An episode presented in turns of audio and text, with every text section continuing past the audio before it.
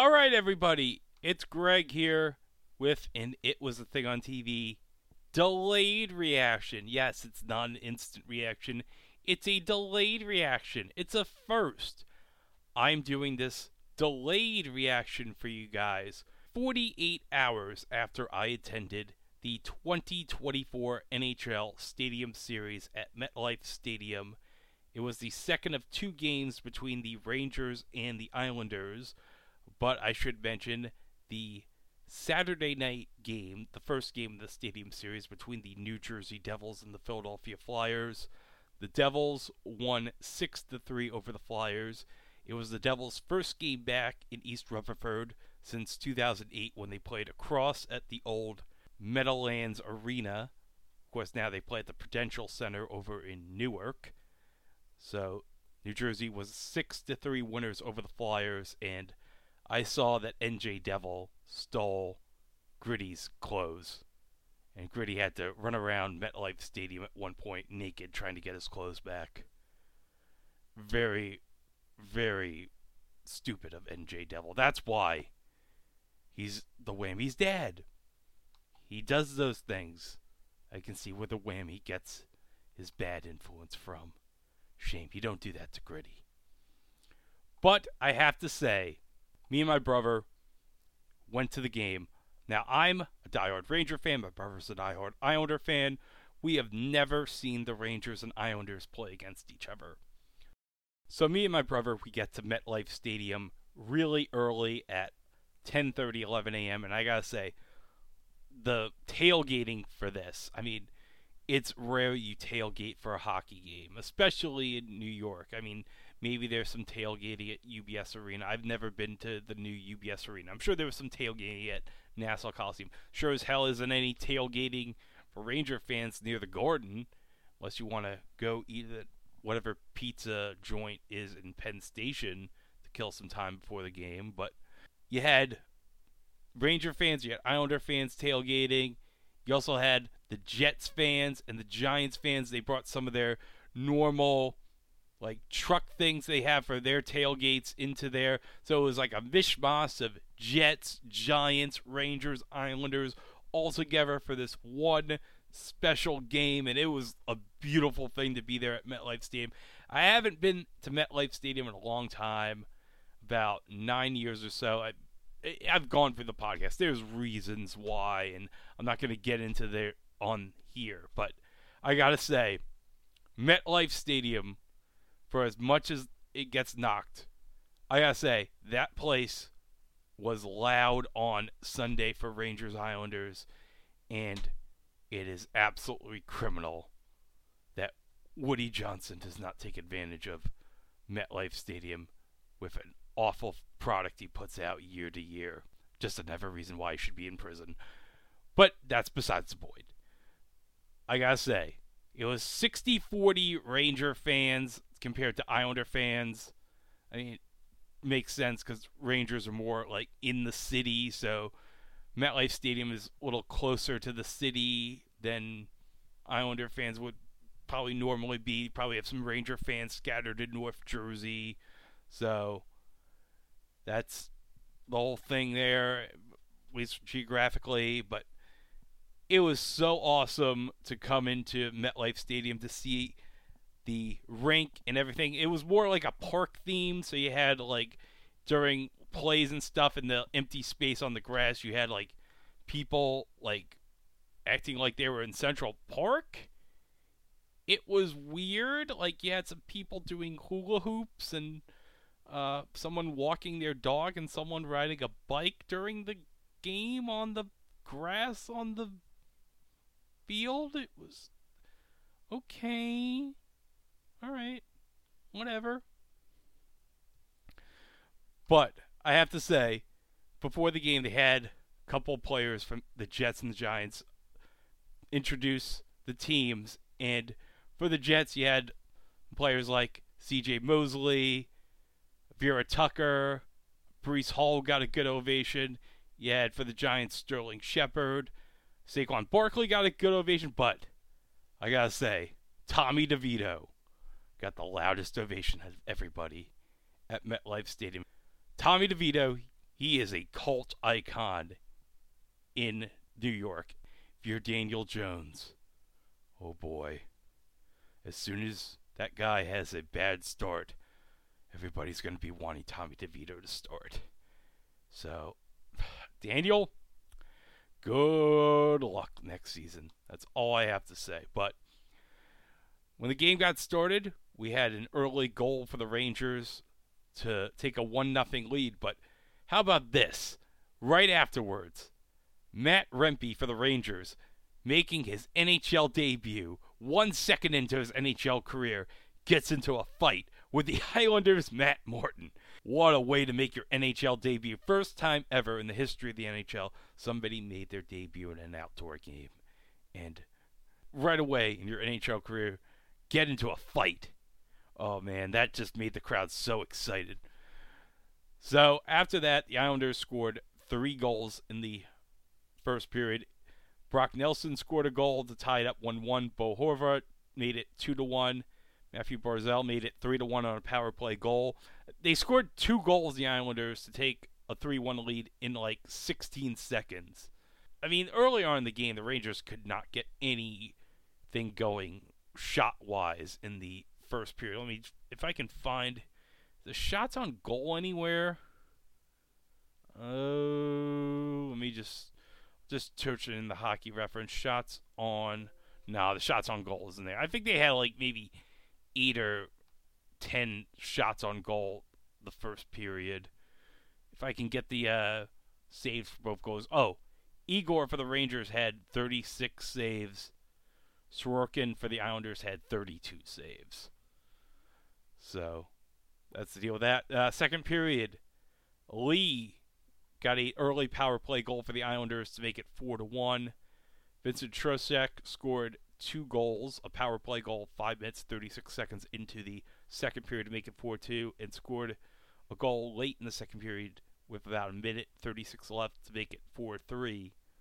But the Islanders got a goal early in the third period to make it five three. Now getting into the later stages of the game, it's about a five six minutes left. I'm thinking, no, there's no way the Rangers are going to pull this off. There's absolutely no way down two goals. I mean, I'm thinking that this is not possible. But then Peter Laviolette, the coach of the Rangers, he pulls Igor out on a power play to make it six on four. And then Chris Kreider, with about four minutes, eight seconds left, makes it 5 4. And then, with about two and a half minutes left, the Islanders commit a penalty. It was Scott Mayfield for tripping with two minutes left. And then they pull the goaltender of the Rangers again, so it's another six on four.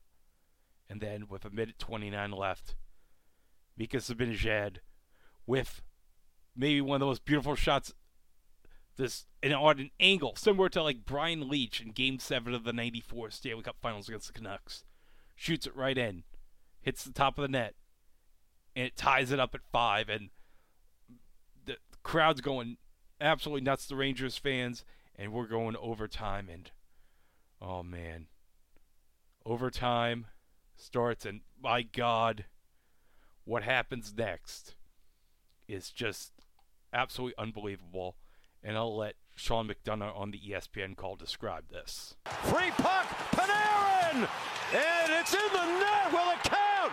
It crossed the line, but the net was off, and the officials are going to talk about it. Rangers come flying off the bench to celebrate. They think they've won, but there has been no definitive signal yet. After review, we have a good goal on the ice.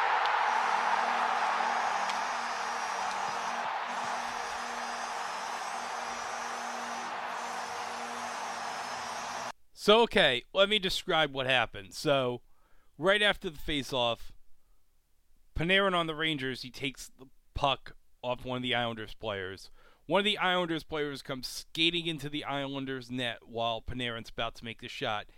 He tips the shot in, and the puck goes right over the red line on the crease where the you, you know the the spot where the it indicates a goal right when the net has been lodged off uh, because the Islander player like charged in.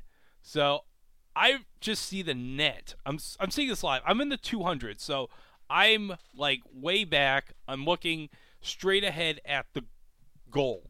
So I'm like way far back. I'm probably way, way, way far away.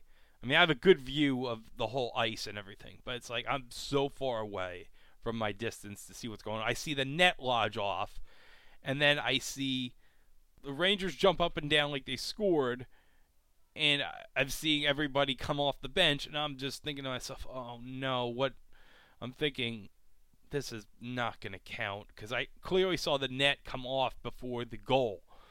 Now, I wasn't listening on the television, but my mom told me after when I got home that it doesn't matter if the Islander player came crashing into the net as long as the player, which was Panarin, was in the act of shooting while it was going on, it still counts as a, a shot on goal. So once they reviewed it and they determined it was a good goal, pandemonium just and the Islander fans they were like stunned it was just an amazing game, and it's one I'll never forget as long as I live. What an amazing time! And if you have never been to an outdoor game, whether it be a Winter Classic or a Stadium Series game or a Heritage Classic if you're up in the Great White North, you have to go to one of these games. And I've heard next year that Columbus is hosting the Stadium Series game against the Red Wings. So you're going to have a natural Ohio State Michigan ish game between the two NHL franchises in Detroit and Columbus. And then the Blackhawks are going to be hosting the St. Louis Blues in next year's Winter Classic at Wrigley Field. So you're going to have a classic National League rivalry in Wrigley Field for the Winter Classic between the Blues and the Blackhawks. So you can't get much better than that. I don't know if we're going to have a Heritage Classic game next season since the Heritage Classic is sporadic between the Canadian teams. It's on and off sometimes, but yeah, outdoor games just absolutely amazing. Go see it. If you haven't seen it, you have to see one outdoor NHL game once in your life. And I got to say, where I was sitting in the 200s up top at MetLife, in the middle, because you have the 100 level down below, the 200 level in the middle, and the 300 level up top. We had great seats because we were like in the standing room seating section around, I think, 203.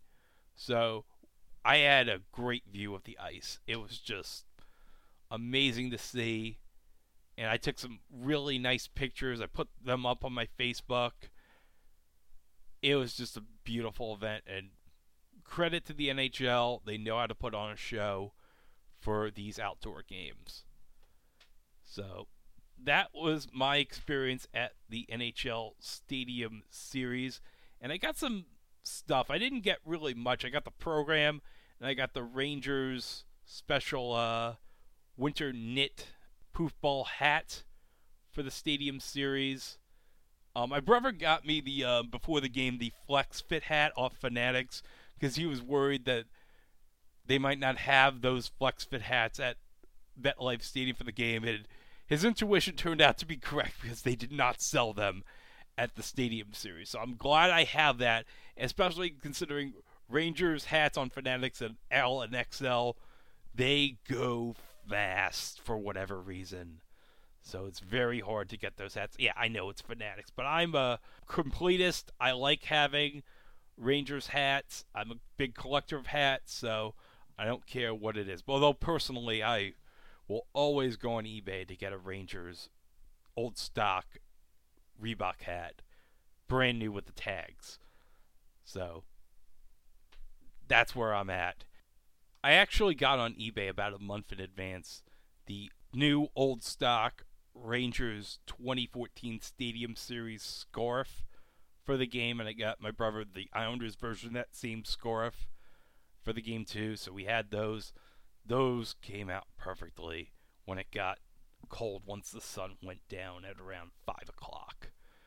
But oh my lord, I had to really pee when I got to the train, when I took the train back home when I went to Penn Station because I decided to not go to the bathroom after the second intermission because they had like a big celebration honoring the New York hockey legends. So they had Islander legends and they had the Ranger legends. They had like Bobby Nystrom for the Islanders, Dennis Pott. But for the Rangers, I know there was Adam Graves, Mike Richter, Lundqvist, and of course, Mess. And Mess, he got a loud ovation because he's Mess. Come on. You gotta respect the legend Mark Messier. But everything was so good. But by the time I got into the train station, I was like, I gotta find the nearest bathroom because I was like holding it in for like two hours. And luckily, I got in right before the maintenance people had to close the bathroom. So I got in right in time because, oh my god, I would not have held it when I got on the train. Oh my god. It felt such a relief, but whew, it was a wild day at MetLife on Sunday. And it was very exciting. So that's going to close it out for this delayed reaction of my experience at the NHL Stadium Series. And we'll have, of course, a new episode if it was a thing on TV coming right at you on Thursday. And we'll see you then. Row!